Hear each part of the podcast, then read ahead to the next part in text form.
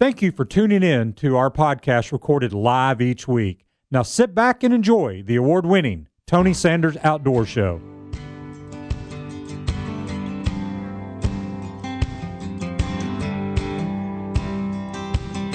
Tighten your life vests, strap into your tree stand, and get ready for the award winning Tony Sanders Outdoors, your source for outdoor information, education, and entertainment. Now, here are your hosts, Tony Sanders and Rob Pratula. Good morning. New intro. How's everybody like that? I wonder if Richard Sims heard that. I don't know. I hope he did. We'll see. We'll see. Calling him early this morning. So, how are you this morning? I'm doing well. How are you doing? Good. I've started on my New Year's resolutions. Uh oh. I cleaned up uh, and organized all my hunting stuff, got it put away for the season, and got everything cleaned up for fly tying. And I have now got access to my fly tying desk, and I have been tying a whole lot. So hopefully, I will have a lot of flies for spring. Good. As I brought you back two fly boxes today Oh, thank you. to, to clutter up your room again. Well, I don't think two will make that much of a difference. I've got enough going, so. Well, cool. Well, I've decided on a few things too, resolution wise. How's that? I'm not going to be as anti fishing as I've been. I don't think you're anti-fishing. I just think you're pro hunting. You have, like I've said before, you have two seasons in your life: hunting season and getting ready for hunting season. That's it. Okay. Would Would you not? Am I wrong in that statement? That's pretty accurate. So, I'm going to be mo- more pro fishing. How's that? Sounds good. Um, we got the Bassmasters Classic coming in March. Mm-hmm. Uh, my intent is for us to broadcast live from that. Oh, that'll be great. Uh, so that'll be fun. I can give them tips on how to cast flies. Yes, you can. Uh, speaking of that, I thought about you last night. I'm I'm sitting there looking through something. Okay. I don't know if it was my Twitter feed or what, but anyway, I was looking through some kind of social media crap. And Mike Iaconelli, Mhm. um, BASS Yep. champion, whatever, had a post where he had been wading the Mississippi. Recently, or is this? Yes, yeah, like in, in yesterday. Now he was up at where the Mississippi begins. Okay, I was going to say because I think TWRA like was talking, if I'm not mistaken, about closing Unit L because of flooding in West Tennessee on the Mississippi River. But okay, at the headwaters, sure, why at not? the headwaters, and he was talking about it was cool. They they caught about fifty smallmouth. nice, He said it was just a hoot. nice. So, but I thought about you. Well, I love smallmouth I, fishing. I think people. I, I one of the biggest things, and, and one of the things I want to work on, is understanding you do not have to fish for trout, fly fishing. no, no, You do not have to fly fish to wait. no. And I think that's I think we get pigeonholed into what we do. I, I would I would agree with that fully 100% because when I have taught my fly fishing class either at the college or given presentations to other places I've gone out and given presentations in Alabama, Mississippi, Georgia, Kentucky, Memphis I've given presentations in Texas on brim fishing and that's my thing you know your thing is bird hunting my thing is brim fishing love catching brim Right. you can catch brim with an ultralight spinning rod, a little Rebel crawdad, the little, I think they're called the wee crawdad. They're about yay big. Those little Rebel crawdads are killer for brim, or a little uh, tube jig, just the really small ones for crappie. Brim will eat those up, or a little uh, curly tail jig. You can use an ultralight four pound test and go have a ball and wade a creek. But the first thing I dispel is the rumor that fly fishing is for trout only. You can fly fish if it swims. I have a theory: if it swims, you can catch it on a fly rod. Now, it may not be the best way to catch it, may not be the most practical way to catch it, but you can catch it if you try and know what you're doing. But a lot of people don't think that way though. No, And and and, and in all fairness, a lot of your fly, fly fishing snobs don't think that way either. No, they do not. And I'm kind of an outcast. I mean, you know, we, you know, Oh, you're pretty snobby. Oh, yeah. I mean, when it comes to fly fishing, yeah, but I'm, Are- hey, aren't we, matter of fact, aren't we supposed to be going to Lake Junior today? Yeah, supposedly. Um, but the issue becomes with the fly fishers. You know, you got guys that are they're trout guys, and they lo- they kind of look at me and you know they say, you know, you been out fishing? Yeah, caught a whole bunch of brim. They, they kind of give me this, uh, you know, type thing. I would rather wade and fish for brim and small bass and little rock bass and you know whatever's biting in the creek. That's that's my thing and guys have taken that to the extremes. They've gone out for, and I've done it. They've gone out for muskie with fly rod. They've gone out for. You got guys fishing saltwater. I've gone out for redfish with a fly rod. I've caught speckled trout on a fly rod. I've caught ladyfish. I've caught snook. I've caught, you know, uh, other species on a fly rod. Then you get these guys that are super into it, and you got guys going out there casting for 20 and 30 pound carp with a fly rod. You got these guys that are going saltwater. They're trying to take jacks. They're trying to take amberjacks. They're trying to take marlin, tarpon, um, bonefish. You know, fly fishing is just not trout. I mean, and I think if we dispel that rumor this year, I think, you know, that would be a, a great accomplishment. Well, and, and I'm not. Everybody knows about fly fishing out in the ocean for the flats and things like that. yeah. But I'm talking about local. Local. I've been out on Chickamauga and I've thrown and caught some major carp out there on the mud flats in the spring and love doing it. And I'm probably one of very few people in Chattanooga who has gotten upset because I missed a carp. Well, but no, you're not the only. You're maybe a few. Yeah, I mean, if you're out fishing a bass tournament and a carp hits, you want that thing off your hook as quickly as possible. Let's be honest. But I'm out there.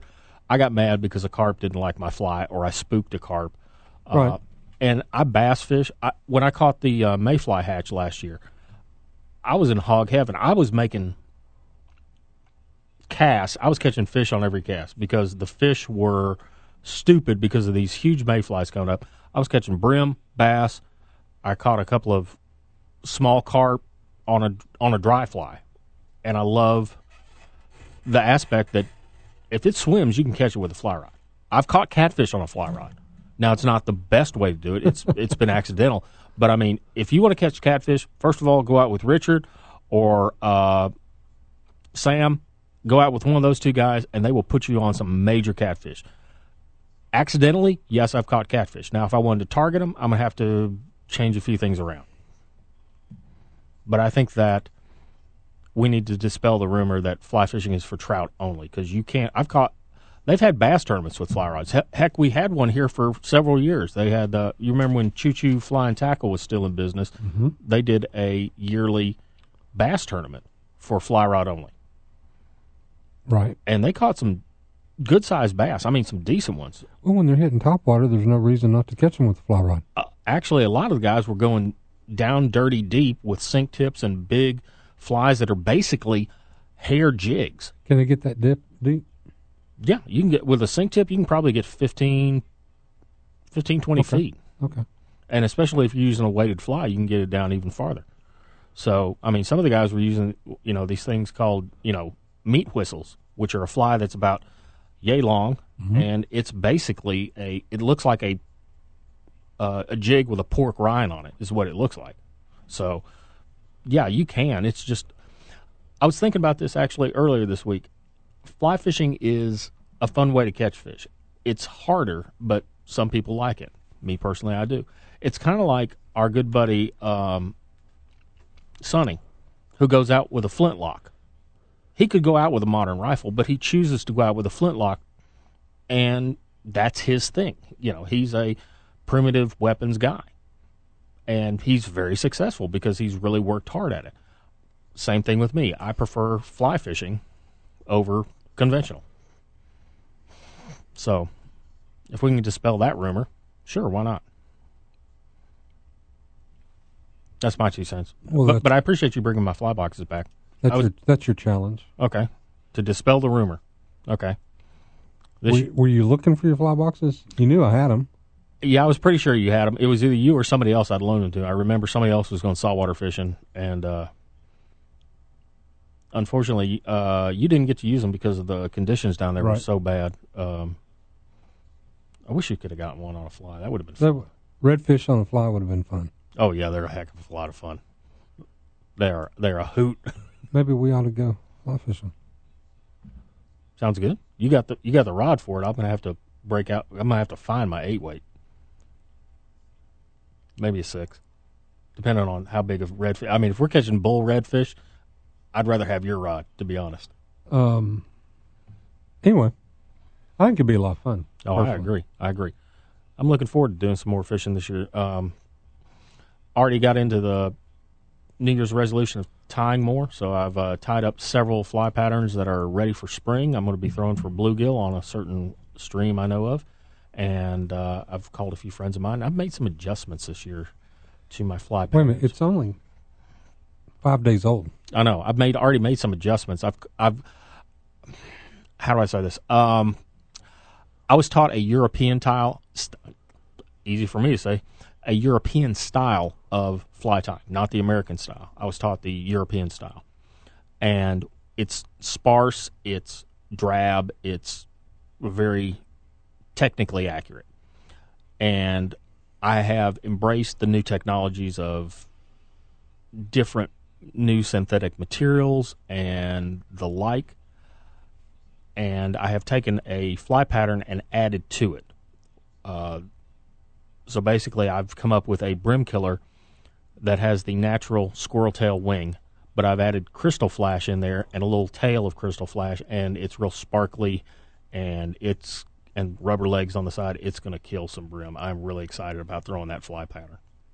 So it, the original pattern didn't call for the crystal flash or any flash at all. It was just drab, plain, and I've caught thousands and thousands of fish on that. So I added a little bit of flash. So I'm thinking it's going to make it a heck of a lot better. So when are we going to go drown some of these bugs? whenever the waters recede from the flood of 19. I've got a story in here I about how fish in my backyard. I had a buddy call me and wanted to borrow my float tube to get his deer out of the woods. That was a joke, but probably not far off. I saw oh I saw something on Facebook the other day. It was a picture of the uh, Choo Choo uh, Hotel and a bass boat going down right in front of it. It said my daily commute in Chattanooga. I, It was a Photoshop, obviously, but not not far off. I'm sick of the rain. I'm just I'm telling you. I'm It, and I'm we haven't had any cold weather. With all this rain, you know the mosquitoes are going to be bad next year. well, and and and going along with that, I saw one of the weathermen who we know is always wrong, but they said that it was going to be warm for the next 45 days, unseasonably warm for the next 45 days, Great. which gets us, if my math is right, gets us to mid March, which means we have a good chance of missing cold weather, which means mosquitoes galore What wasn't it about two or three years ago? You went crappie fishing, and we were out there behind in January. in January. We were cleaning. No, February. Was it? Yeah, it was. It, Feb- it was early Feb- February. Yeah, because I'd I'd gone with uh, my son Kyle had bought uh, a hunt a hunt a fishing trip with uh, with Richard, hmm and so for he and I to go and we went out crappie fishing, and you were you came over. It was I guess it was the February after my knee surgery hmm because I was still very tentative in my moving around. right.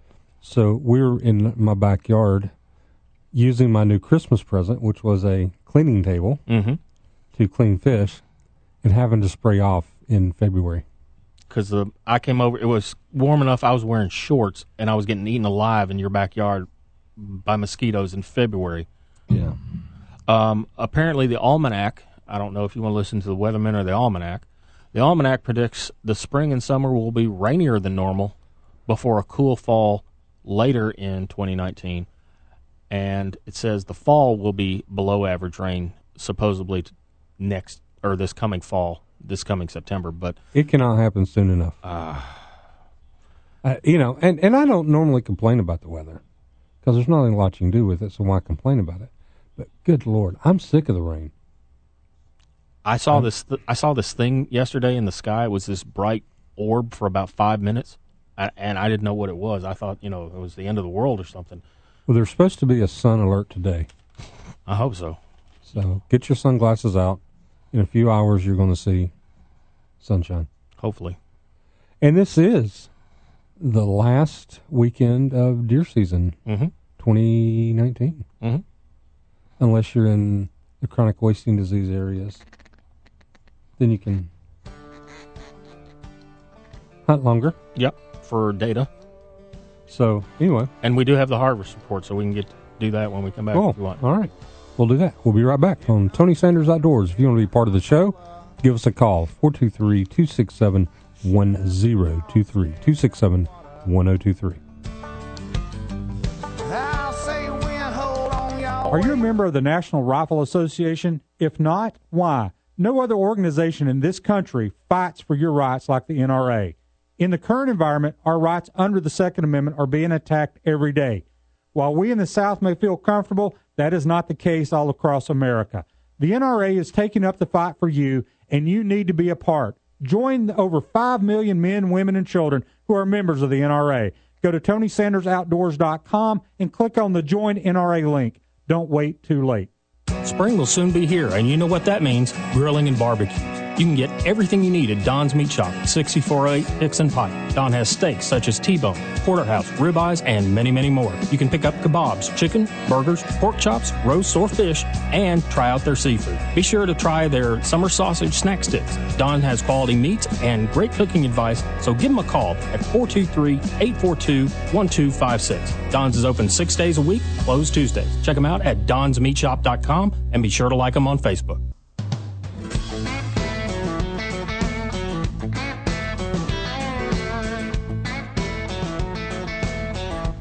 Welcome back. Tony Sanders Outdoors.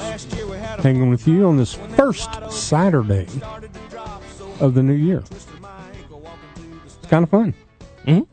I, you know, I didn't get into my resolutions last week, Okay. so I'm gonna make a few this week. Okay. I already said one. I'm gonna be more pro fishing. Sounds great to me. Is that, that's probably a better way to put it. Uh, I'm going to um, I'm going to be more of a reporter kind of person. I'm going to emulate my friends Rob Pratula and Richard Sims. Okay. I like it, but you know, I never thought I'd be set on that tier. But thank you. Well, and, and there was a there was a story that broke yesterday, and I'm not going to give the story because about five thirty yesterday morning, I slammed it out on Facebook and and made a, a derogatory comment that helped one of my sponsors, Mainland Sportsman's Warehouse. Okay. And as I was posting it, I'm like, I'm not sure that I've really checked this out yet. I'm I'm taking a news source, and it's not a a fake news source. It was a news source. But the more I thought about it, it didn't. It just didn't set well. Something didn't click. No, it, something didn't feel right Okay. and and I still to this point don't know how true it is. Okay. But I threw it out there, and and and and, and I mentioned Richard a minute ago. He's actually called me out on this a couple of times before in the past.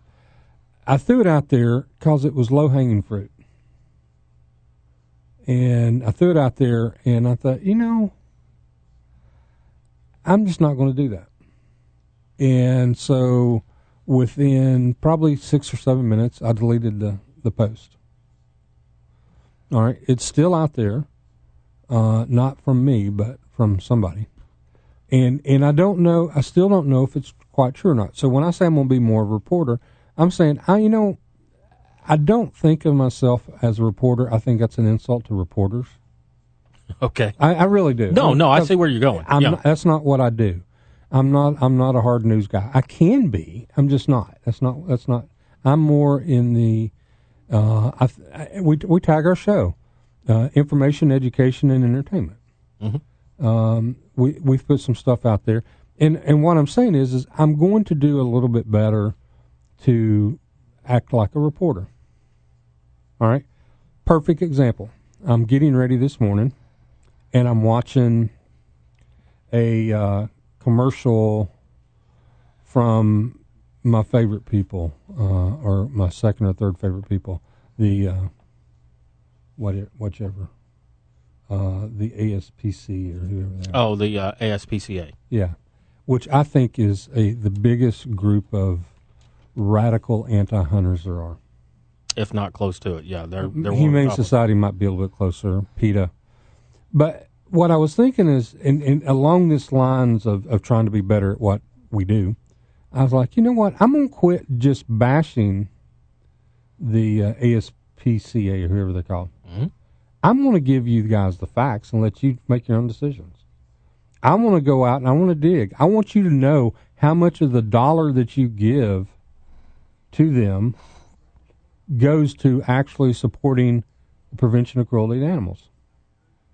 How much do they use for uh, business? Their their operating expenses. How much do they use for lobbying? How much actually goes to what you're giving the money for? Correct. Okay.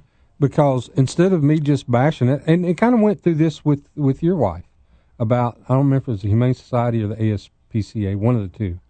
She kind of made the same, made a comment and, and to you, and you were, we were just talking, and I said, she does realize it's like the biggest anti-hunting group in, a, in, in the country. Yeah. Well, maybe she doesn't, and maybe that's where I need to do a better job of quote bringing some of this stuff out. Providing the information Yeah, and letting people make up their own mind. yeah, I can still be opinionated about them. Right. I can't stand them. They'll never get another. They'll never get a dime from me. Okay. All right. Uh, the Humane Society is the same way. They'll never get a dime from me. I'm not talking about the local humane. And see, that's that's Yeah. They're, that's the reporter part. Yep. The National Humane Society is the biggest anti-hunting group there is. Um, the local Humane Society, the ones that take care of your pets that are stranded and lost or whatever, they are not that way. the ones who really need the money. Yes. So let's help them and not help the people that I could care less about. That's a good goal and and highly accurate. So that's one of my resolutions. I had a I had a similar thought, and I'm one of these people. I'm quick to bash. I I don't know if I need to make this a resolution. I'm quick to bash all these people when they do something stupid, but I want to see people. The groups I'm a part of. I like being a part of the groups. I'm a part of. I'm a member of National Wild Turkey, Ducks Unlimited, Rocky Mountain Elk, NRA, Trout Unlimited, Federation of Fly Fishers with and this is going to get a little political and i'm sorry i'm bringing this in and we're going to get you know somebody wants to call in that's fine but we don't really want to talk politics. With the government shutdown i've seen a lot of posts on facebook about our national parks and state parks. There's a lot of trash building up because the people who are working these parks are currently furloughed. Where's the sierra club? They talk about helping where is the sierra club? Are they out there cleaning up? No, they're not. Where is the They're uh, out there bashing. Where's the John Muir Club? Where's where are all these outdoor organizations that have million that people give money to? Where's the nat? You know, where are all these people? But the thing is, the groups I join, Ducks Unlimited, they put up, they put up the money. They go out, they clear land, they make land better. Same thing with Wild Turkey. Same thing with Rocky Mountain Elk. These people actually go out and work. The the Sierra Club, they're they're just basically a lobbying group. All right, you got all these people like these big companies, Patagonia. Oh, we care about the environment. Where are all these people who are Patagonia people? Where where are you? Why aren't you out there bagging up the trash? Uh, I, I hate, as much as I hate to do it, I have to give Brian Joyce some credit. He said yesterday, why don't you just take your own trash with you? Don't throw it on the pile. Take it with you. And pick up somebody else's. and pick up your- somebody else's Yeah. and take it too. How about taking a bag, go to the national park that that you know you you pay no entry fee, and and take a few trash bags and and take some trash with you. I got no problem with that. And I can't believe I'm agreeing with Brian Joyce, my fellow Massachusetts, but that's okay. Uh, we do have the deer. You want to get into the deer report, or you want to stay on trash? we'll go with the deer report here real quick. Yeah, we might as well do the deer report. This- Since we're wrapping it up. Yep, this week. Uh, Wow. one hundred thirty-four thousand seven hundred and forty-two. Last year, one hundred thirty-six thousand two hundred eighty. A difference of one thousand five hundred eighty-three. We are short one thousand five hundred eighty-three. Thirty-eight. Thirty-eight. Sorry. You're dyslexic. I'm dyslexic this morning. In Hamilton County, uh, 1,627 this week, down 55 from last year. Bledsoe County, 797, up 8 from last year. Bradley County, 844, off 9 from last year. Grundy County, 872, last year, 872. So you're hmm. keeping up there. Marion County, 1,475, up 88. McMinn County, 1,372, off 112. Meigs County, 1,019, off 34. Monroe County, 806, up 42. Polk County, 223, off 37. Rhea County, 1,415, up 75. Sequatchie County, 541, off 7. Your top five counties are Giles, Henry, Montgomery, Hardeman, and Hickman. Hamilton County is up two from last week to number 20, uh, 29. Your bottom five, which I included this week, the worst counties to hunt deer in are Unicoi, Pickett, Hamblen, Polk, and Lake. Lake County is the worst. Where's Lake County? 96. I know. Where is it? Uh, northwest corner of Tennessee on the Boot Heel, Missouri, where Reelfoot Lake is. Basically, Reelfoot Lake takes up the whole county, and there's no dry land for deer. Well, that would explain why it's the worst. Yeah. You're going to give them a complex, then they have a they have a reason. They got well, supposedly they're supposed to have ducks, but we don't have any ducks. So apparently, a lot of people in Lake County are going hungry because there's no deer either. Because there's no dry land. There's no dry land. There's no ducks. There's no deer. They're just Reelfoot really makes up most of the county. uh, a good portion of it. So that explains why they're the worst. Yeah. Gotcha.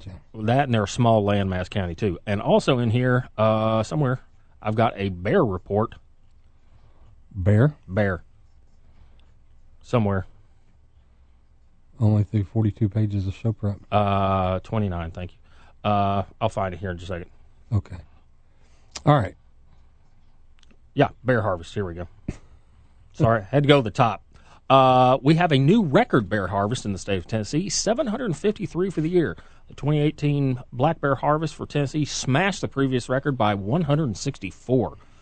The bear this uh, the bear season ended December 31st with a stunning total of 753 Bruins. It is the 14th consecutive season to top 300 bears. There were 453 boars taken and 300 sows. The gun season accounted for seven, 607 kills, and archery took 154, 54 by bow, and 91 by crossbow. Wow. So wh- why are we? And and I, I'll ask this question uh, of of our bear guy. Why are we using 300 as our, our benchmark if we're killing 753? Why, don't we say 500 now or 600? Don't know, but that's a good point. That's a very good point. uh, Monroe County had the highest number of harvests with 132, followed by Cocke and Blount County, Sevier, Fentress, and there were 16 counties. There are 16 counties in the five eligible zones for bear hunting. So wonder how many were taken also out of the transition zones, I or if that's included the 16 counties. I think they may have, but I'm not sure. 589 was the previous high. Mm-hmm. Wow, good for us. All right. I was telling somebody the other day. They said, "Have you ever eaten bear?" I said, "Yeah, I've had it four times. Three of which were absolutely just nauseatingly terrible, and one time, it was some of the best stuff I ever put in my mouth." It's all in how you prepare it. And the guy who prepared it, what did the pot roast? Was that Keith? Keith Watson. Oh yeah. It was it was amazing. I couldn't believe it was bear. It was so good. The other times I've had it, it's just been like this tough, nasty stuff. Yeah, it's all it's all in house prepared. All right, we're going to go pay a bill. If you want to be part of the show, give us a call 423-267-1023 423-267-1023. We'll be right back.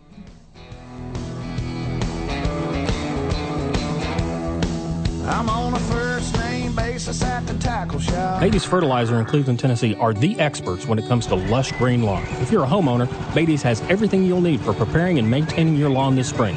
They can recommend products designed specifically for this area and provide you with the knowledge to have the lawn that will be the envy of all your neighbors. Don't go buy a bag of something that may or may not work from a big box store. Beatty's has years of local knowledge and knows what will work in this area.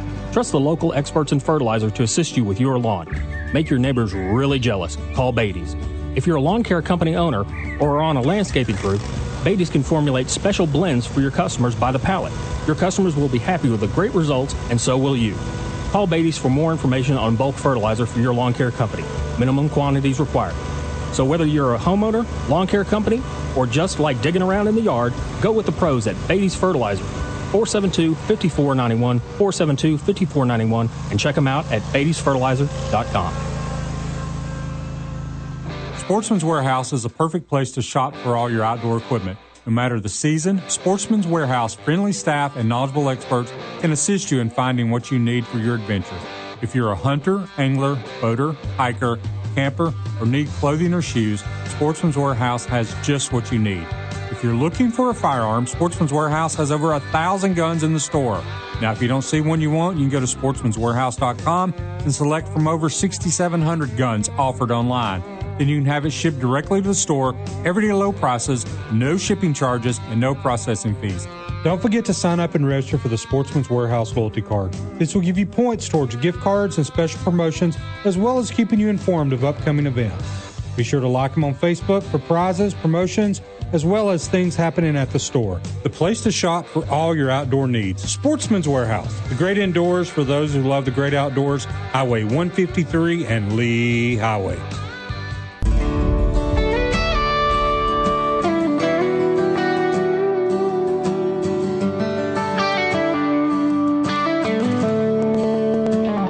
Welcome back. Tony Sanders Outdoors. I um, actually bought something at, at an auction the other day. New Year's night. Really? Uh, surprise, right? Yeah. I bought some, I bought some magazines, uh, some some high capacity magazines for various guns that I have. But th- I have been wanting a don't know why, but I have been wanting a cowboy action pistol, Cool. single shot or single action uh, pistol. And uh, uh, maybe I'm channeling my inner John Wayne. I don't know. I can hear your spurs are jangling right now.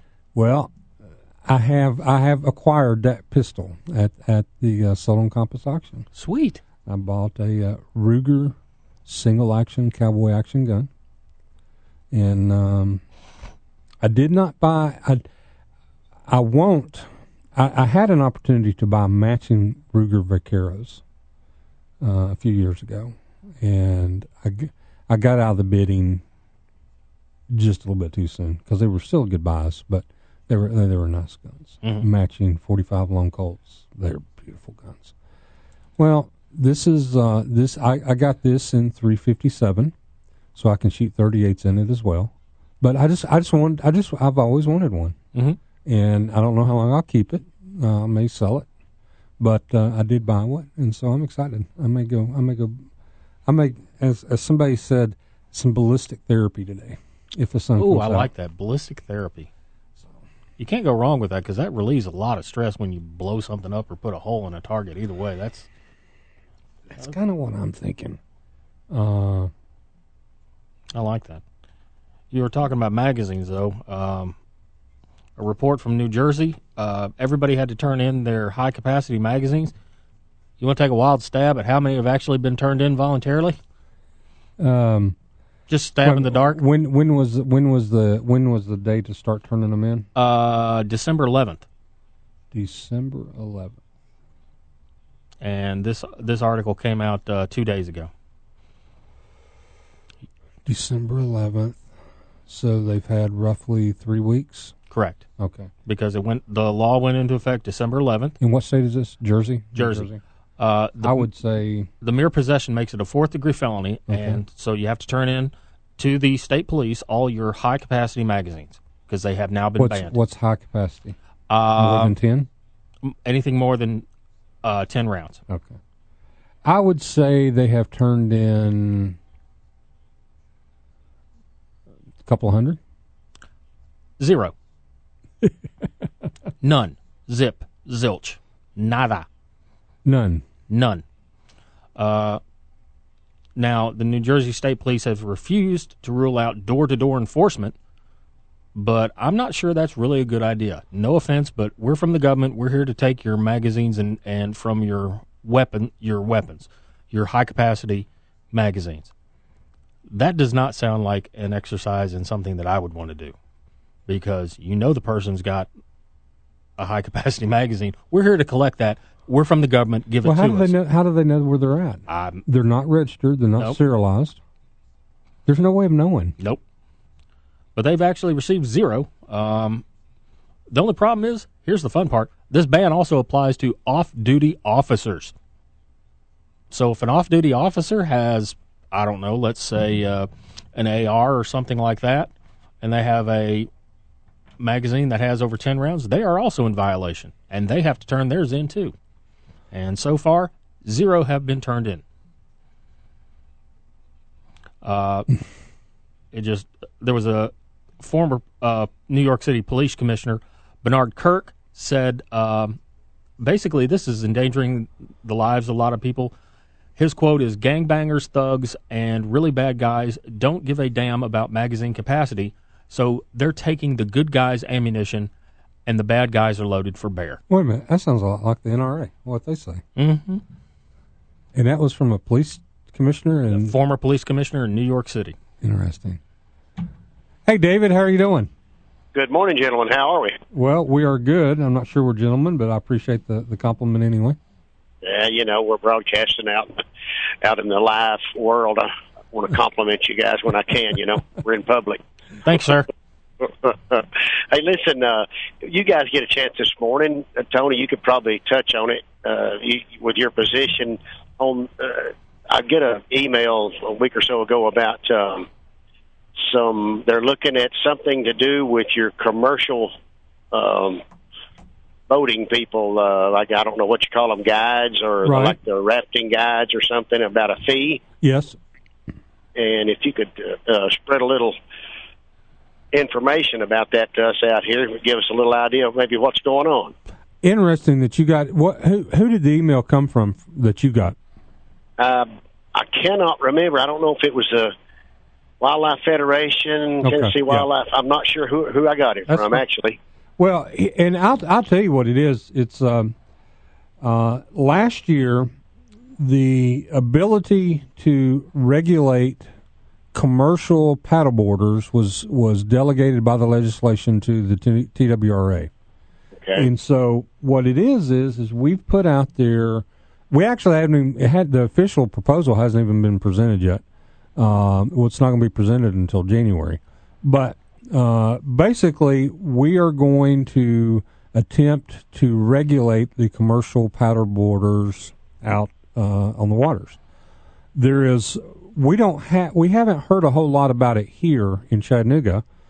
David, but in some of the waters, uh, specifically the Caney Fork, and what's the one over in the Middle Tennessee I was telling you about, Rob? Um, there's a there's a body, a, there's a river over in uh, Middle Tennessee, the Buffalo, I believe. Buffalo. Okay. Yeah, Uh, Buffalo River. They are actually just uh, to, and this is I've never I have not seen it, but this is the description of uh, the people that were pushing for this is the rivers are just full of these commercial boats, and the sportsmen can no longer even use the rivers because they're so crowded. Uh, Okay. And so, and and the conflict is coming from uh, going to a boat ramp, and you can't even access the boat ramp because of all the commercial people putting boats in. All right Okay. that was that was what prompted all of this. Uh, so there's some proposals out there that uh, uh, we're going to attempt to try to regulate it. Uh, we're going. There's going to be some fees involved. Our intent is to put those fees back to work uh, to make accesses and things like that um, for for the the paddle boarders. Now, the flip side of it is, is I think it should apply to anybody that's on the water, not just commercial guys. So I'm even a little more um, to hear them talk a little more anti uh, kayakers and paddleboarders than than than than we are. But I'm I'm I'm not trying to regulate it. I just personally think that everybody that uses the resources should pay for it not just the people that buy a hunting and fishing license. Right. And right. that's I agree that's with that. always been my position, and that's that's the only thing I'm saying. Um, Right. There's not any stomach for that, and so that's not going to happen. It's just when they come to me and try to get me to get us to back off on the, the commercial, and I say I'm actually for everybody being, you know, having skin in the game. That backs them off of me pretty quick.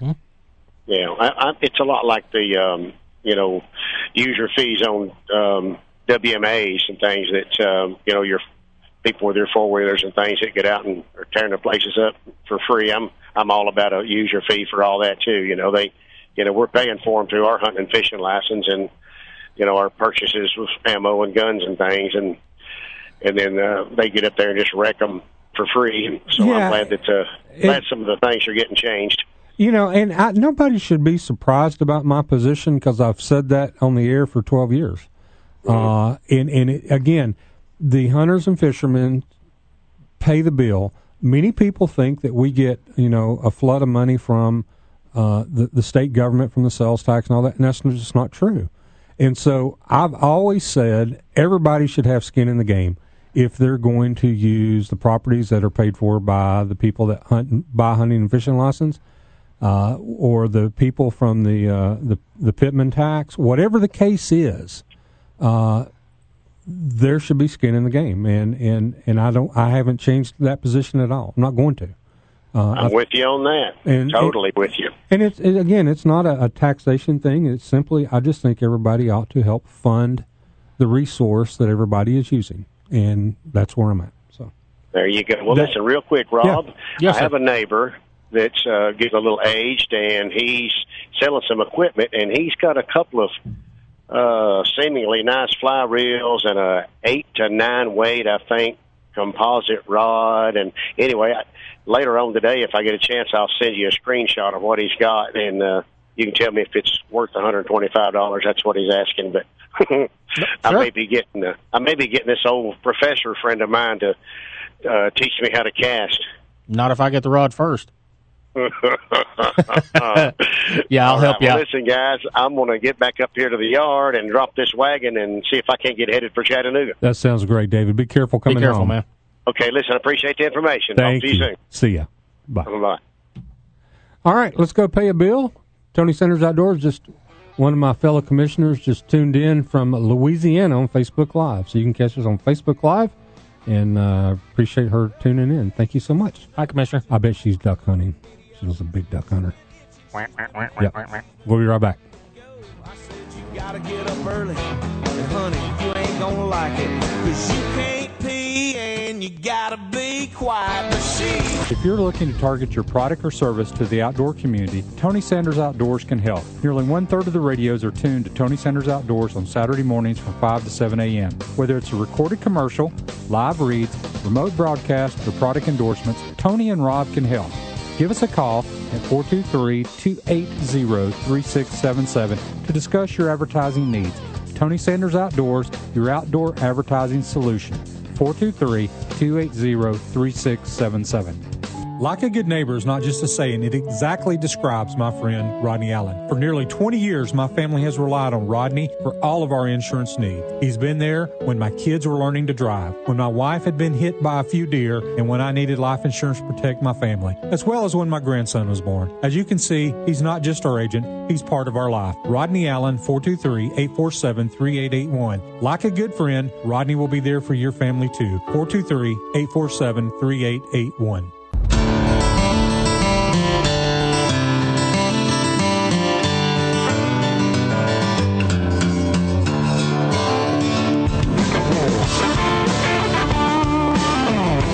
Welcome back. Final segment of the first hour. Tony Sanders Outdoors, and yes, it's confirmed she was duck hunting in Louisiana. Well, I wish her luck. But the ducks aren't here. They're not. Well, I- they're not here. Maybe they're in Louisiana, or at least I hope they No, are. they're not the Lear either. And I think the problem is, is there's the cold. We we had a cold snap and then it stopped, and and the ducks are not. I mean, people. It's not that complicated. They're not going to fly south if they're not forced to, and they're forced to because their waters freeze over and force them south. It's like all the old people in in uh, Michigan. They- it gets cold in Michigan, they go to Florida. When it gets hot in Florida, they go back to That's Michigan. That's the way it works.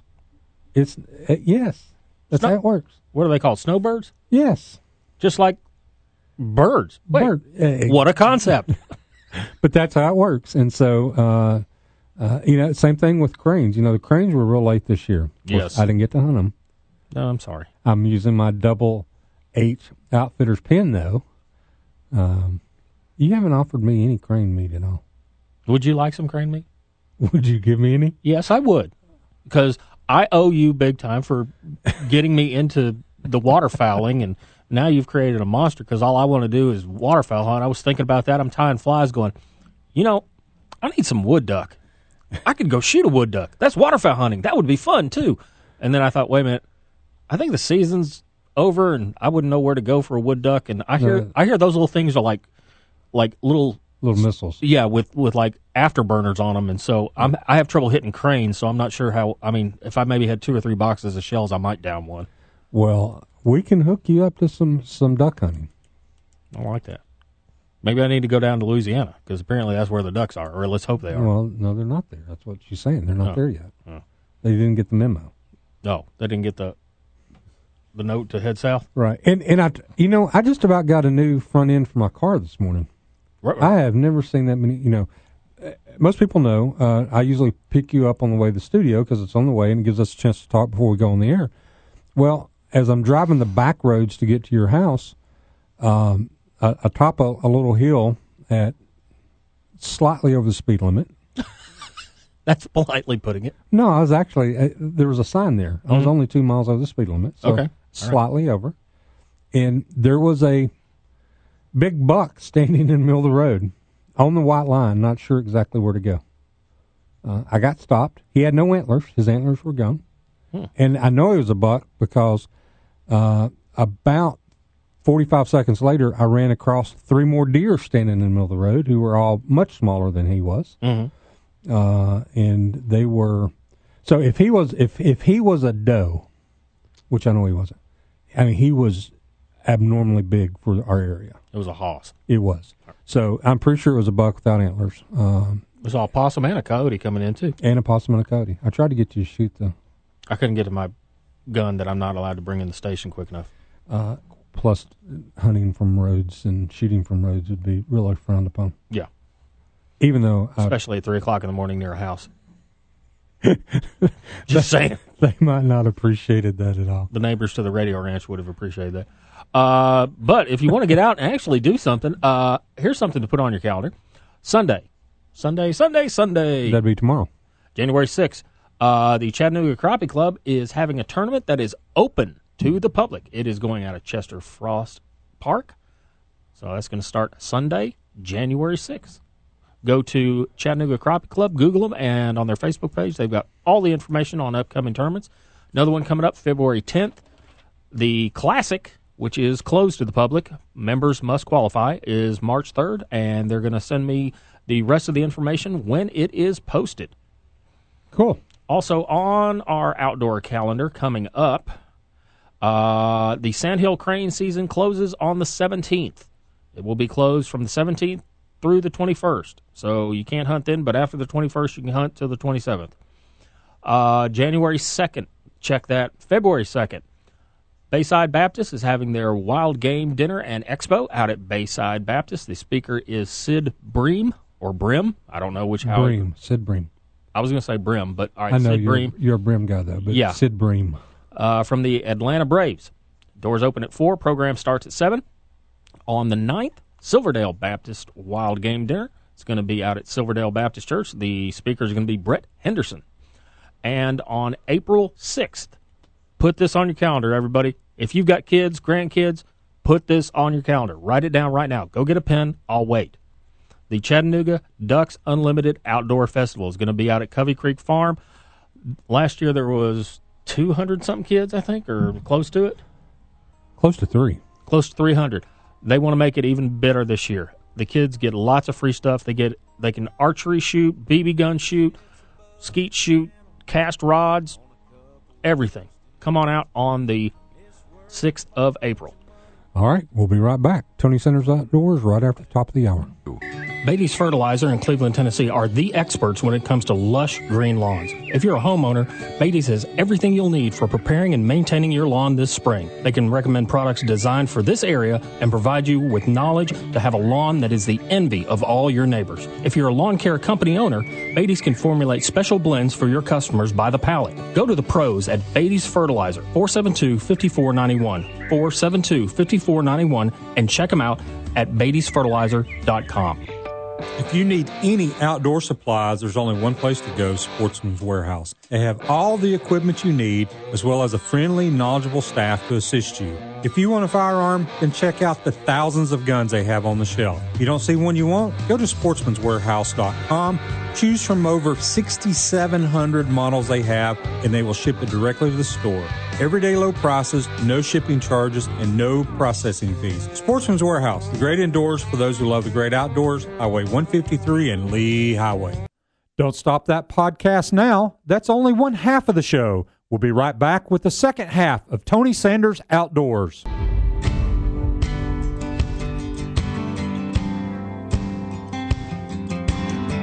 Tighten your life vests, strap into your tree stand, and get ready for the award winning Tony Sanders Outdoors. Your source for outdoor information, education, and entertainment. Now, here are your hosts, Tony Sanders and Rob Pratula. If I can make a living from walking in the woods, Welcome back. bet I'd be sitting Tony Sanders Outdoors, hanging with you this first Saturday of the new year. If I can Hard to believe it's 2019. Yes, that is true. I, I honestly, when I was younger, I thought, you know, listen to that song in the year 2020 or Yeah. whatever that song is. I have no earthly idea what it was. I was like, oh, yeah, I'm never going to see 2020. They'll have fl- flying car. Where are the flying cars? Where are they? We were promised. Uh, they're close to self-driving. Of course, they self-wrecking too. But. Yeah, that, yeah. Hey, got a lot of stuff to cover uh, this this hour. Um, Got some sad news if you want to go there. You want to start the hour off sad? not exactly. Okay, we can go happy. You want to go happy? Let's go. We can, we can go we can go happy with uh Well, let, let me trump your happiness. okay, go ahead. Trump my happiness. So we had Hunter, my grandson, the week we got him Christmas night, and we had him until the day after New Year's. And I assume Santa showed up. Oh yeah, yeah, yeah, yeah. Okay. yeah. He, he was he was well spoiled. Okay, good. So, but anyway, the the funny thing was, and and I have no idea what prompted this. He never said a word to me. But on the day after New Year's Day, uh, as Connor's getting ready to take him home, he goes, "Grams, I want to go hunting." I see a tear rolling down Oh. your face right now. I don't know Yes, if you, you can do. see it on Facebook Live. I see this little tear just coming out of the corner of your eye. Uh, and and she said, "You want to go hunting?" He goes, "Yes, I want to go hunting." Nice. will you take me hunting? She goes, no, but your dad and Papa T will. She goes, Grams doesn't hunt, but, you know, they do, and they would love to take you hunting. And I've been talking to him about it and stuff like that. And he goes, yeah, I want to go hunting. I want to hunt what I eat. Nice. And I'm like, yes, Yes. yes. you have done well. So um, uh, when we see him next weekend, we're going to the range. Okay. So if you want to go with Little Hunter um, to go and start shooting his cricket and his other, uh, we're, we're we're we're we're we now have a target of the fall. Okay. Um, so You're working towards it. now the funny part of all that is is I've never seen him eat anything other than chicken McNuggets and Mac and cheese. mac and cheese. So I don't I don't know exactly what he's planning on hunting, but we're going to be out there hunting. Uh, but I'm going to do what I've told everybody to do with their kids. Do not take them deer hunting. Mm-hmm. All right, that is the worst thing in the world you can do for a kid, in my opinion. To introduce them to hunting is take them deer hunting, which we all know can be extremely boring. All right, I'm going to take him squirrel hunting. Good call. We have spring squirrel season. Oh, that's right. We do. I forgot about So that. So we're going to do some spring squirrel hunting, and the beauty of that is, is I can walk him through the woods, And then I can make him sit down and say, "All right, we got to be quiet." So I can start him practicing on the being quiet, and then when he starts getting restless, we can get up and go. But I'm going to let him carry probably my 410 that we were talking about last week. The over and under, The no, no, the one that the single shot. the single shot that I haven't used in 40 years. I'm probably going to let him carry that because that'd be a great little squirrel gun. That would.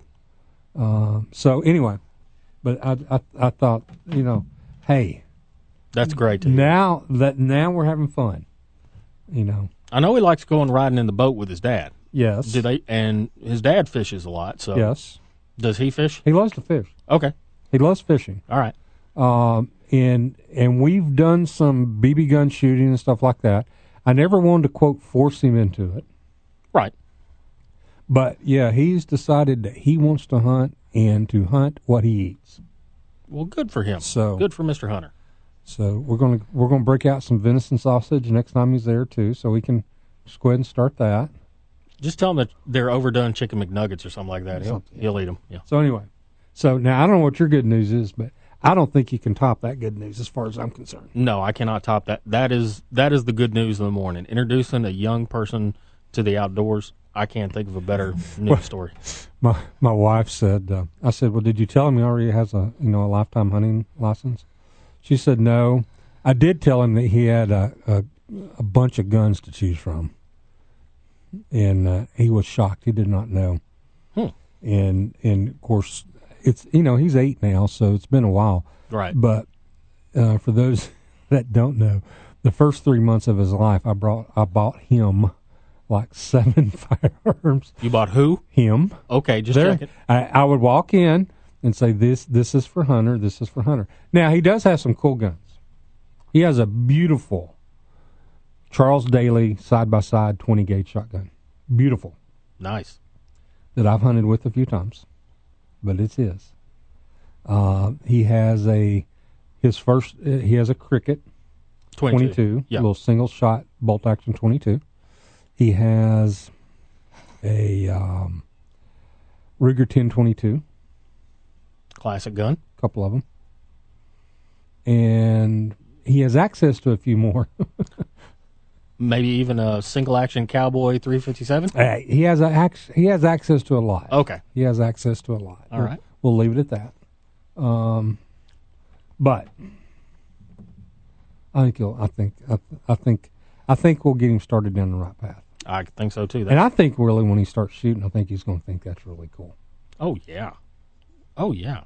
So That's always fun bringing introducing a kid, and especially you know when they get to see because with shooting you get, and I'll admit this, introducing somebody to fishing, you don't know if the fish are going to bite or not, but when you pull the trigger, you can actually see what you hit, and it's a little more interactive on occasion. Now, don't get me wrong, sometimes the fishing's really good and it's very interactive.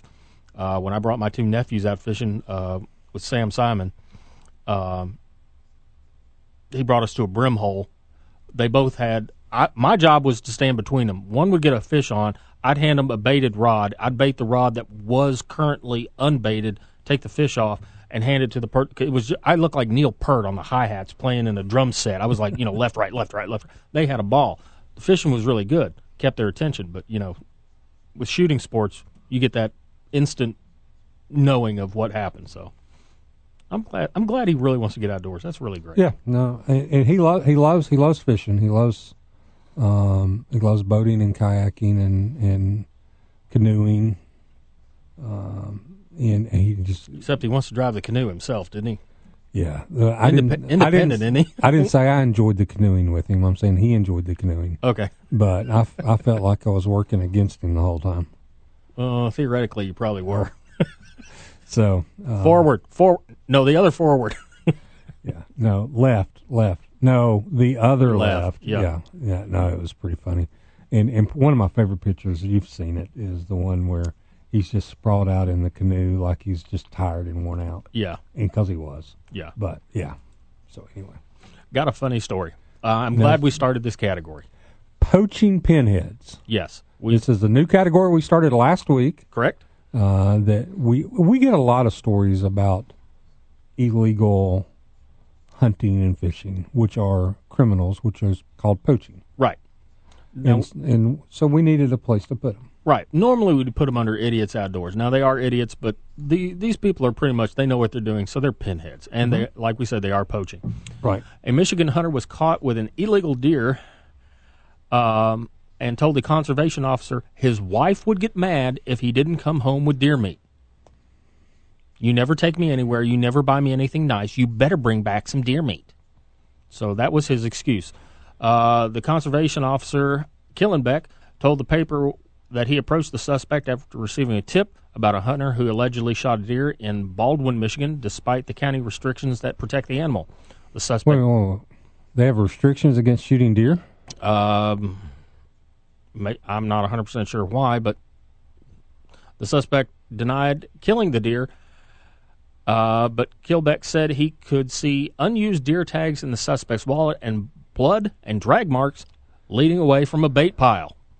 Oh, not only did he illegally poach a deer, but he baited the deer to come in to illegally poach it. I Right. like it. I like it.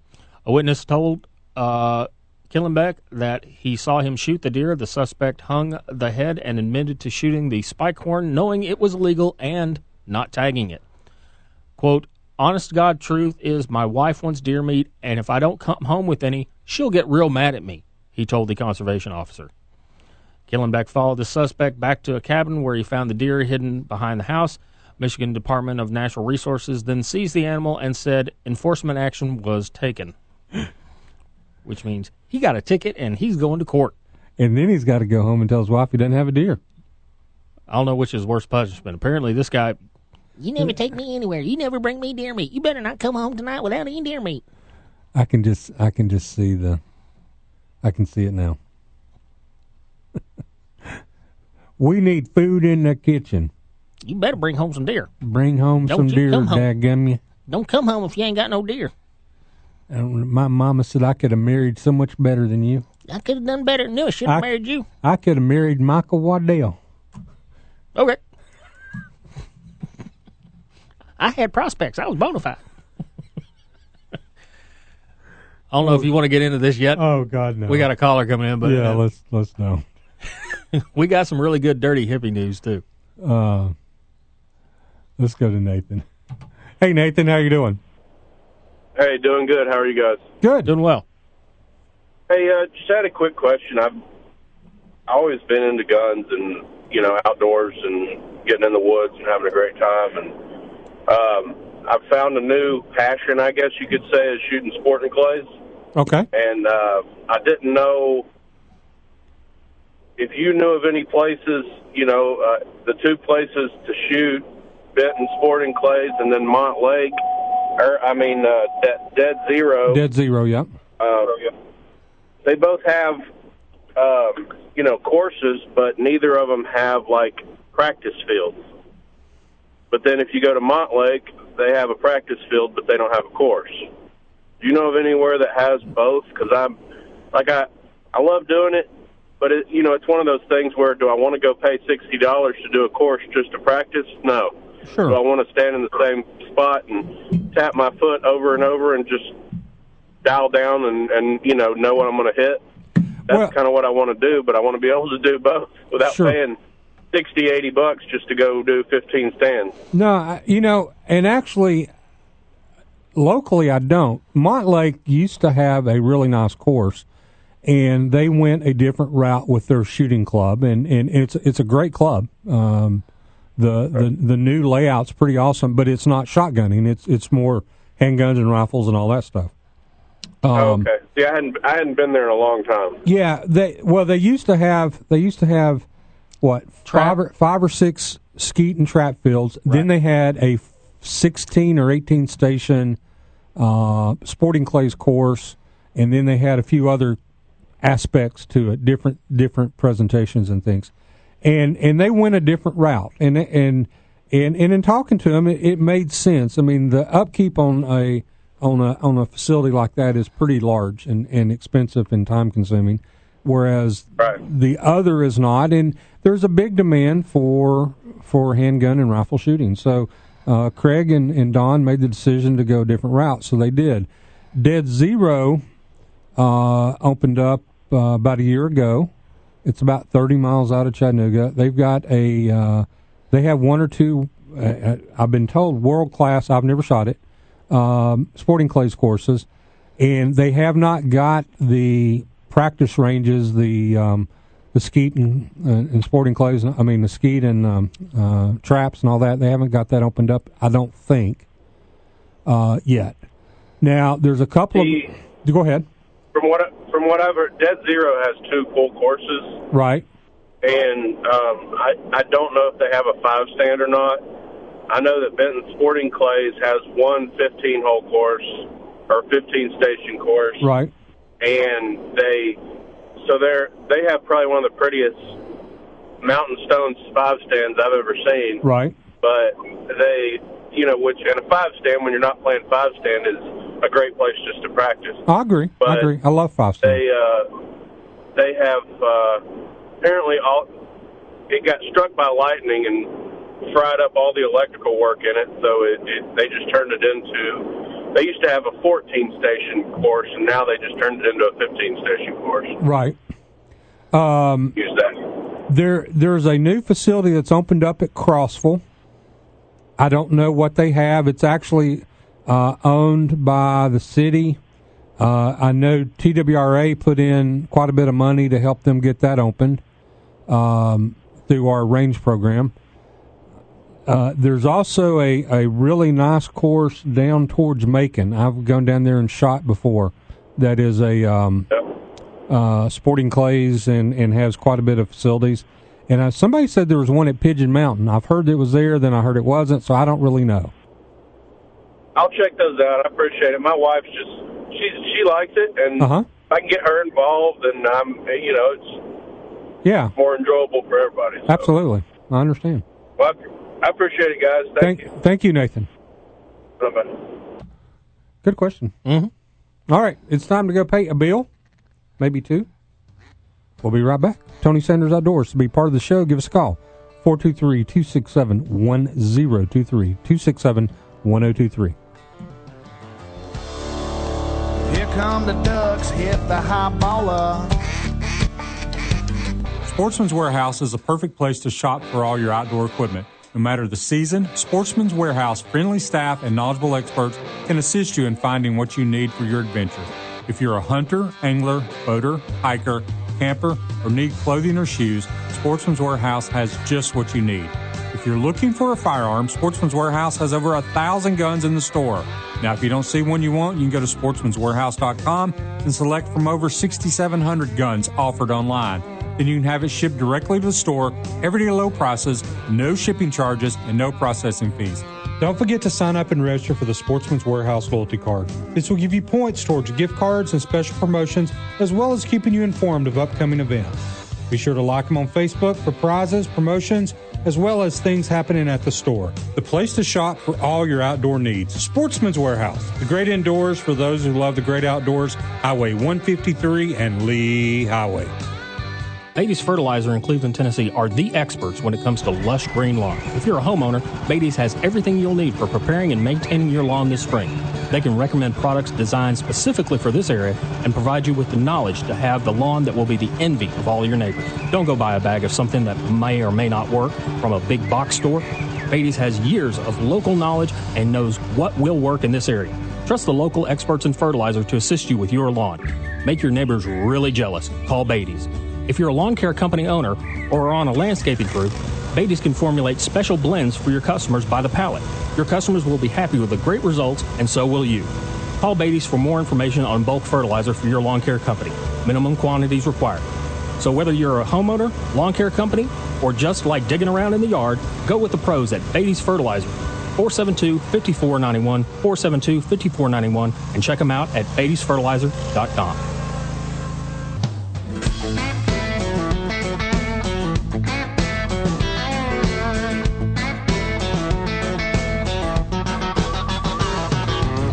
Welcome back. Tony Sanders Outdoors hanging with you this Saturday morning. Looks like we got some. All right, is that PETA? Is that PETA Yep. is automatically Idiots Outdoors or Dirty Hippie News? Oh, PETA goes under Dirty Hippie each and every time because they're a bunch of dirty hippies. So, what is the people eating tasty animals calling for this time? No, no, no.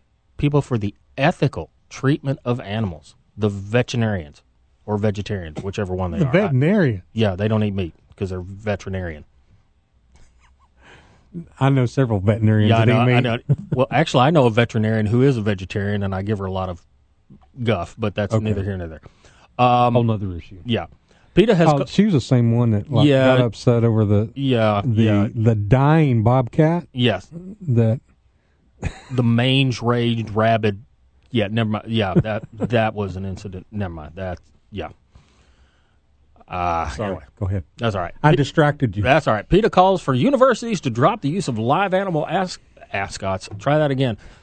Take two. You been PETA- talking long, Professor? Apparently not. PETA calls for the universities to drop the use of live animal mascots after the Bevo Uga incident. Now, if you didn't see this, there was a little fight that broke out right before the Sugar Bowl. They brought Uga over to see Bevo. Bevo is a thousand five hundred pound longhorn steer. Uga, Big, big, big, big steer. yeah, longhorn breed with the really, really long horns. Uga is a bulldog wearing a red jersey, sweater. I don't know what they put on the little thing. You're putting a, something red in front of a dog. You're putting something red in front of a bull. You're showing me a picture of a dog. That's why I said dog. You're putting something red and moving in front of a of a thousand five hundred pound steer. What do you think's going to happen? I mean, no offense, but hey, look, here's a tasty little morsel, and the and Bevo kind of charged him a little bit, but it- Wait, wait a minute, Bevo. I poop bigger than that. probably. What's that I'm little sorry. red thing? I'm gonna I'm gonna stick my horn Sorry, in. Anyway, sorry for all you people that are having breakfast. the situation quickly got out of control, but the steer's handlers took care of it. Now, PETA, because of that incident, Well, just out of curiosity, how much control does the handlers of Bevo actually have? Bevo's a big animal. thousand five hundred pounds. Anyway, what I was trying to show Robin, crack him up in the middle of the story is a friend of mine posted a picture of a bulldog with a um, longhorn strapped to its head and little bitty um, things that make Hooves. it look like hooves, Yeah. look like cow's feet. Uh, and it says, "Okay, now I'm ready." Yeah, So yeah. That that that dog. uh, If it's steer versus dog, I'm taking the steer. But anyway, people said uh, people for the ethical treatment of animals said that basically, you know, all the lights, the noise, the chaos. He tried to flee. He wasn't trying to attack the dog. He was trying to flee. he was trying to stomp the dog, Yes, he was. Uh, which actually they ultimately did. Yeah. PETA said that uh, they've sent letters to both universities, the University of Texas and the University of Georgia, to learn from this dangerous incident and retire live animals. Live uh, mascots are frequently carted around to sporting events and public appearances. It confuses them, it frightens them. Human mascots can engage with sports fans, pose for pictures, cheerleaders, and pump up their teams much better than a terrified animal. They're also less expensive. So, They even did they bring it Smokey too? they've they've sent uh, letters to all universities having animal mascots. Now, that would be I would say a lot of them. The ones I can think of off the top of my head, University of All of them? Yeah, well, the University of Tennessee. I don't know if Florida actually brings a gator in, but I know LSU's got the tiger. Um, several other SEC schools. Auburn has the war eagle. Yeah, Auburn has the War Eagle, and um, they sent one to the University of Tennessee to get rid of the bluetick coonhound. Uh, the only problem is they did note that in 2006, uh, Smokey Nine did try to take a bite out of an Alabama player. Um, I don't blame him. well, I wouldn't either, but he's you know he kind of grabbed onto the uniform and do what dogs do, is you know grab it and shake. You know that's what a dog does. But uh, they've sent a lot of letters out to several universities, and if PETA had their way, I think we'd have the cucumbers playing the avocados at the next bowl game. All right, cool. Dirty, Good good for good for the hugging, otter scrubbing, crystal wearing, long haired communists. I, I'm not too worried about them. All right, we did have a monster 27 point buck killed mm-hmm. by a young man, a 13 year old Bo Ezel. Woke up on December 28th wanting to go squirrel hunting, but had a change of plans when a friend called and reportedly asked him to shoot a buck spotted n- behind her house. All right, first thing is 13 years old, and he gets a call from a female. His head's already turning. Oh yeah. Bo, not expecting to see the buck, took his time getting ready before heading over to his friend's house. According to TWRA, Bo and the friend noticed a buck that looked like it had a big bush on its head down near the creek. Wait a minute. A big bush on its head. Mm-hmm. This is sounding promising. Mm-hmm. TWRA said the giant buck looked directly at the teen as he fired shots. I got rattled and just started shaking, Bo told TWRA. He ended up hitting the deer three times in what he calls a crazy hunt. The buck had 27 scoreable points and has been green rough gross scored at 213 and 7 eighths and six and a half years old, according to TWRA. Twenty-seven points. Wow. Six and a half years old. That's an old deer. Yes. Good for this kid. The heck with squirrel hunting. This guy needs to go into deer hunting professionally. I mean, That's pretty amazing. That's pretty cool. Can you imagine? Yeah, He's 13 years old, man. He's ruined. it's all downhill from here. You want to go deer hunting? No, No. I'm going squirrel hunting. Well, come over here and shoot this deer before you go squirrel hunting. Okay, if I have to. Holy heck! That's probably about the way the conversation went. Yeah. I was going squirrel hunting. Well, we got a deer we need. I wish somebody'd give me a call. Hey, Rob, there's this huge trout laying out behind my house. Would you mind coming and catching it? Benton County, that's where my family's from. She could have called me. I would have went. Yeah, you would have driven out there, take care of the mm, problem. Taking me four hours to get there, but I'd have done it. Hey, why don't why don't we, why don't we get phone calls like that? You know, speaking of Benton County, you know that's where I go duck hunting too. I did not. Sweet, Steve McCadams. nice. Yeah. Go out to Big Sandy. It's on the river out there, isn't it? Benton Uh-huh. County. Benton County's on the river. Yeah, It that's is. Right. It is. What's frightening is I know that information and it's taking up space in my brain. Exit 126, hang a right. Sweet. Ducks. D- well, apparently ducks, bucks, and squirrels. So if you go to Benton County, be on the lookout for a squirrel with a. I love that. Looked like it had a big bush on its it. head. Good Lord. Oh, good for him. 27 points. I can't even fathom that. Yeah, we're going to actually try to get uh, the young man on the phone. I want to hear this story about. Okay, if I got to go help you, All right, Shoot if a I have deer. to. um. So anyway, This is messing up my squirrel hunting. I'm going. I want to go squirrel hunting, but no, I had to go out and shoot a 27 point buck. No. it is a pretty. It is a pretty deer. mm-hmm. I think you'll get it mounted. Oh shoot! I saw the thing. I would. I I don't know if there'd be any. I'd get any meat off of it because I'd mount the whole darn thing. I mean, that deer was nice. It was. It was really nice. All right, let's go. Uh, let's go pay a bill. If you want to be part of the show, give us a call 423 267 1023.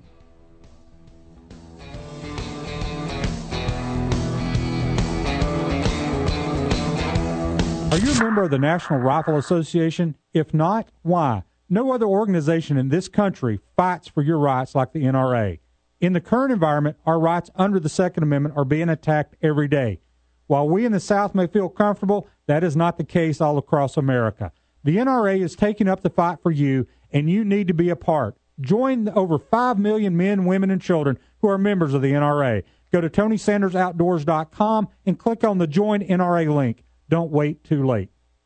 Beatty's Fertilizer in Cleveland, Tennessee are the experts when it comes to lush green lawns. If you're a homeowner, Beatty's has everything you'll need for preparing and maintaining your lawn this spring. They can recommend products designed for this area and provide you with knowledge to have a lawn that is the envy of all your neighbors. If you're a lawn care company owner, Beatty's can formulate special blends for your customers by the pallet. Go to the pros at Beatty's Fertilizer, 472-5491, 472-5491, and check them out at beattysfertilizer.com.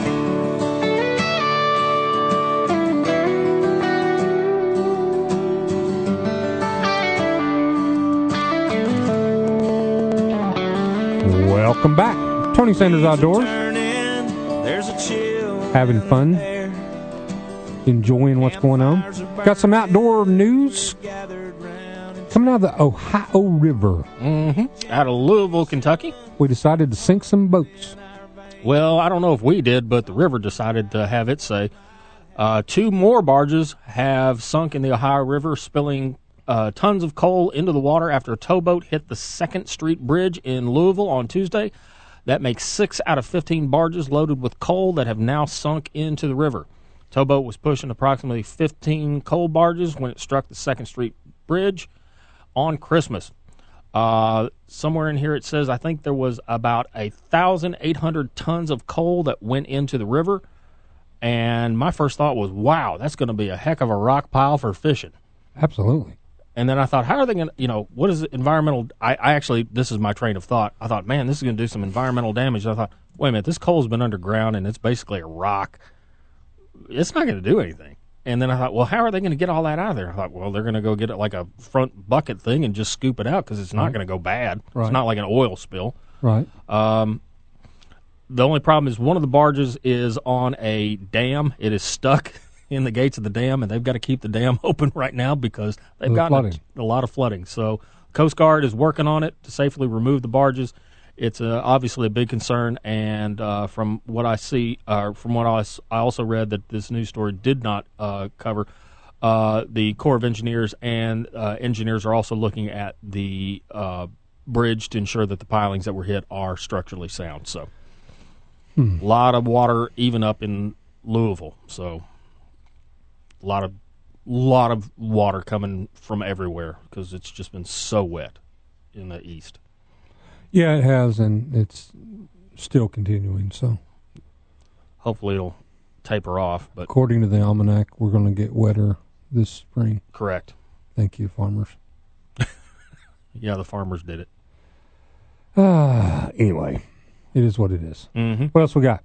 Uh, got a river monster that was caught. It's been making rounds on Facebook. It was on the TWRA webpage. If you want to check it out, go to TWRA and check out this 88 pound catfish. I mean, it is a hog. Where was it at?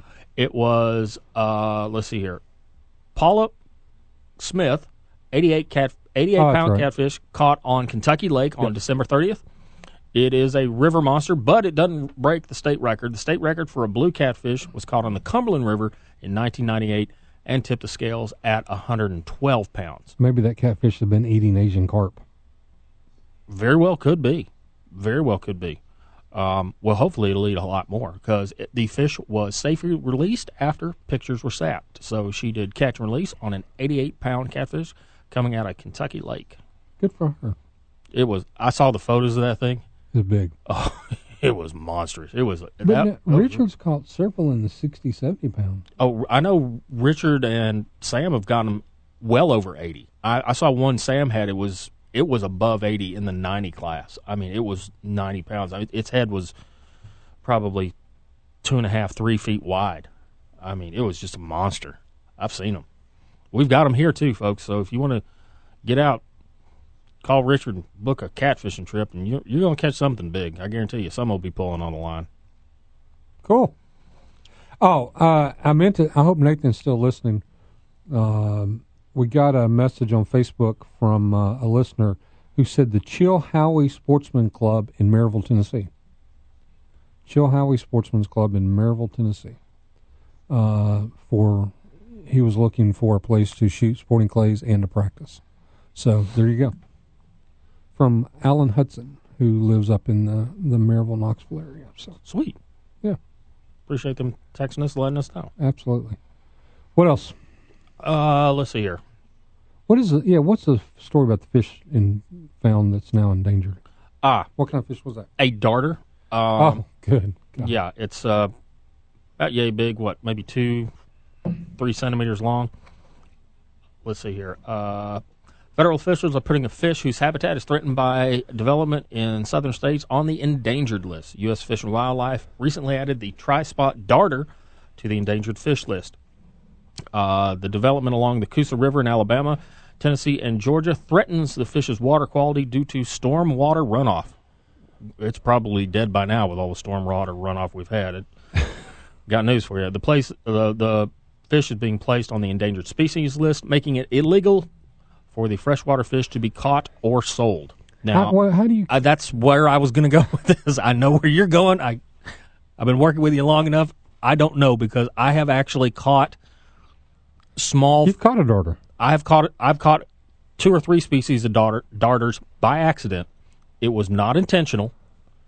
It was I was fly fishing. There was a fly floating along, waiting for a trout to eat it. But this little thing came off the bottom and ate my fly before I could. I didn't know what it, was. I- darted off it the bottom. It what a good term. It actually darted and ate my fly. Yes, I've caught two species of darter, uh, and several other species that are bycatch. I don't. I'm not hundred percent sure, but I'm. My fish identification is really good, and I'm ninety percent sure what I caught one time was a snail darter, and I quickly and carefully released it back into the water immediately. I don't know how you I don't know how you can't catch a fish. I mean, I understand the concept. They don't want you. I wasn't specifically fishing for it. if you target it, that's one thing. Right. And don't I think how that's you- where they're going. What fly do you tie for a darter? Well, apparently they like dark caddis. I mean, that's what I was throwing. I was throwing a number 18 black caddis, you know. So the only problem was later in the afternoon, um, we went to another part of the river, and you were talking about the uh, the kayakers and stuff like that. I was literally having to pause cast to let these boats go through. I had to stop fishing to let these people get through. That's fine. I'm sharing the river. Got no problem with sharing the river with other people. They're having fun. I'm having fun. I can give it a few minutes. They get through. I keep fishing. The fish go back to what they're doing. The only problem is there are three hatches that that fishermen see consistently. Two of which we don't like. One of which we do like. There is the plastic hatch, which are kayaks, paddle boards, stuff Gotcha. like that. The rubber hatch, which are all the tubers, and the bikini hatch. Now I don't mind that hatch so much. It's kind of nice to see when it comes out. There's occasionally caddis and other mayflies out there, but you know, I'm just saying I've seen the bikini hatch a few times and don't mind fishing when that hatch is coming off. Just saying, because the only reason I got into radio was for the groupies. I'll tell you that right now. And how's that worked out for you? Not too good. You've got somebody fired up already. All right, well, it was bound to happen. First show of the year. The groupies? Yeah, I got into this for the fame of the groupies. Gotcha. Well, of which I have. Oh, the, although I was confused with fame uh, the other day at the grocery store. Somebody said, "Hey, your voice sounds familiar." I said, "I'm on the radio." I said, "I'm on Tony Sanders." He goes, "You're Tony Sanders." I said, "Yes, I am."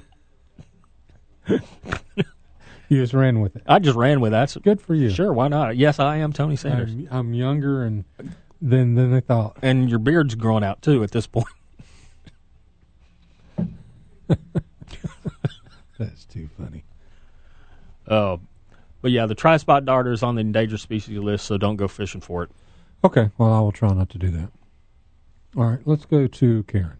Hey, Karen, how are you? Hello, you're on the air. Hey, Tony. Good morning. Good morning. This is Karen.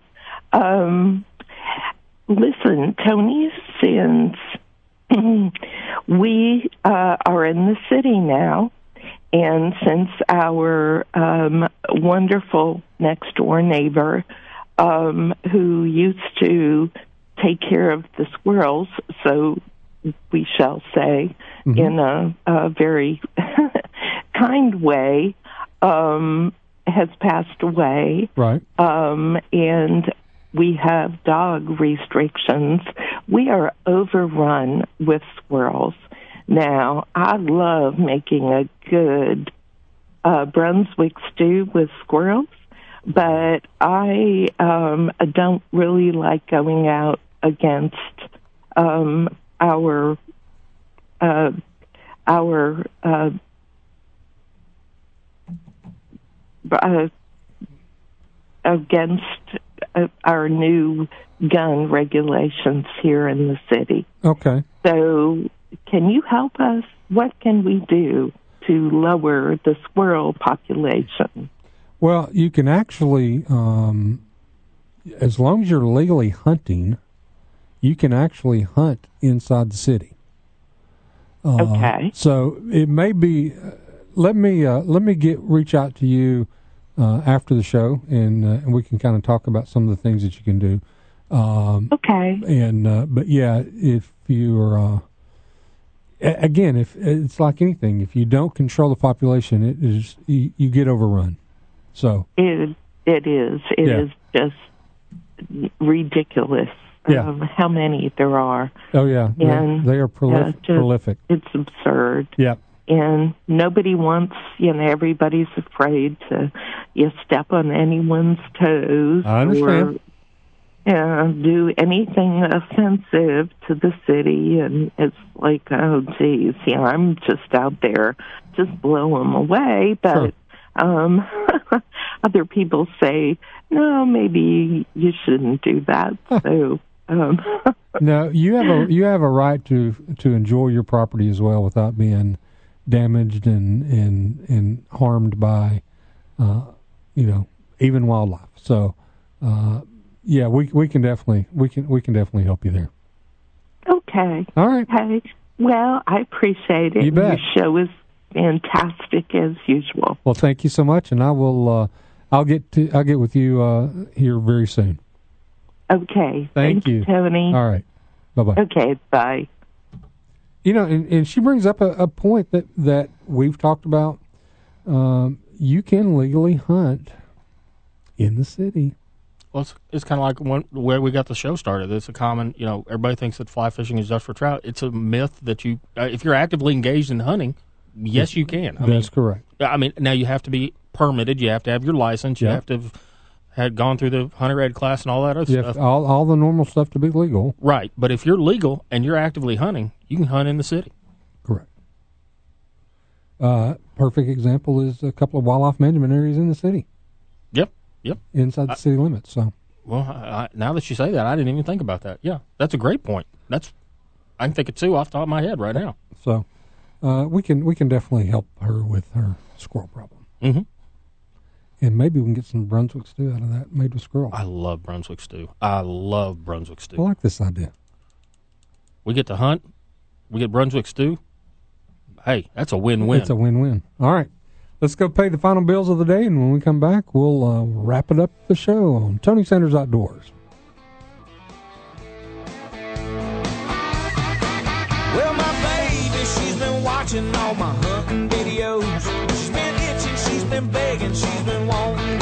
Like a good neighbor is not just a saying, it exactly describes my friend Rodney Allen. For nearly 20 years, my family has relied on Rodney for all of our insurance needs. He's been there when my kids were learning to drive, when my wife had been hit by a few deer, and when I needed life insurance to protect my family, as well as when my grandson was born. As you can see, he's not just our agent, he's part of our life. Rodney Allen, 423-847-3881. Like a good friend, Rodney will be there for your family too. 423-847-3881. If you need any outdoor supplies, there's only one place to go, Sportsman's Warehouse. They have all the equipment you need, as well as a friendly, knowledgeable staff to assist you. If you want a firearm, then check out the thousands of guns they have on the shelf. If You don't see one you want? Go to sportsmanswarehouse.com. Choose from over 6,700 models they have, and they will ship it directly to the store. Everyday low prices, no shipping charges, and no processing fees. Sportsman's Warehouse, the great indoors for those who love the great outdoors, Highway 153 and Lee Highway.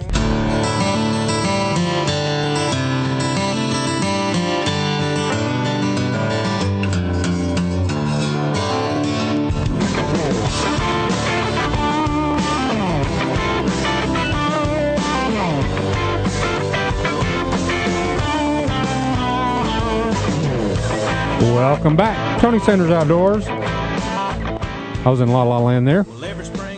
Hey, Was talking about resolutions, and I made a couple. I'm going to do a little bit better as far as reporting stuff, and um, I've already forgot the resolutions I said I was going to do. Yeah. Uh, Take a kid hunting. um, yeah, definitely going to do that. Mhm. Um, wh- I thought of another one though. Okay. I'm going to get a little more active in the the the gun issues. Okay. Um, it is clear to me the anti-gunners have taken a different approach. Having given up on Washington and getting anything done there, they are now going after at the state levels. And we've had what multiple stories where they've now made um, you know high capacity magazines illegal in New Jersey. Correct. It's a fourth degree felony if you have any. Um, they have, uh, if you look at the language for Washington State, they no longer sell firearms to people under 21.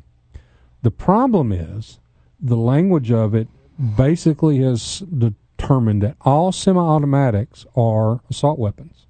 Correct. All semi-automatics, Shotguns included. shotguns, pistols, because the definition they use to define assault weapon, which is a bogus term anyway, Correct. but the term that or what they used is anything that uses the firing and the energy created in the firing of the ammunition to eject and put a new shell in place, pulling the trigger one time for each shot. All this stuff is what they defined as an assault weapon, which is exactly what any semi-automatic is. Period. Isn't that like 90% of the guns? Yes. Okay. So you've got uh, it's just it's time to start. Th- They they they're going they're using states now. We may be safe in Tennessee right now uh, because of the makeup of the uh, of the legislation, but that's not necessarily saying it's going to be that way in twenty years, thirty years and you've got you know all the weird stuff that happens in California, all the weird stuff that happens. I mean, it's very clear the intent is uh, to limit access to firearms. Period. And, Period. And control them. I mean, the, and control them. the, the and this may be a little bit off topic, but I'm going there.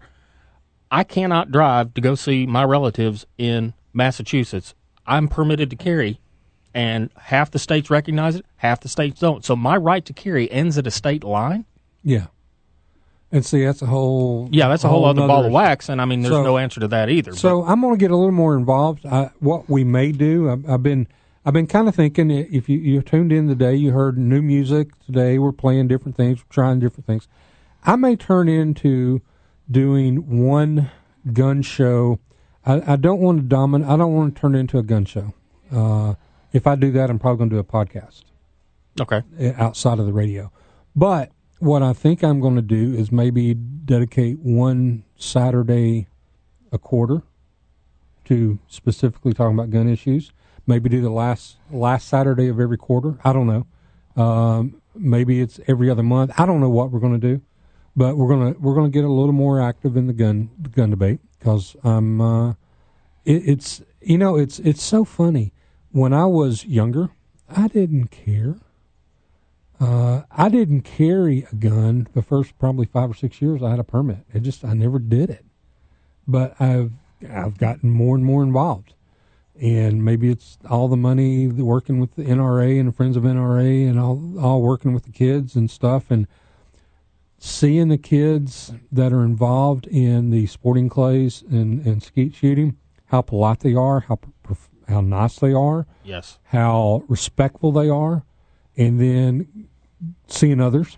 You know, I don't know what the deal is, but my I've fundamentally shifted, uh, and so I'm gonna I'm gonna I'm gonna you know again going back to my other I'm gonna be a little more reporterish and get facts and information and things like that.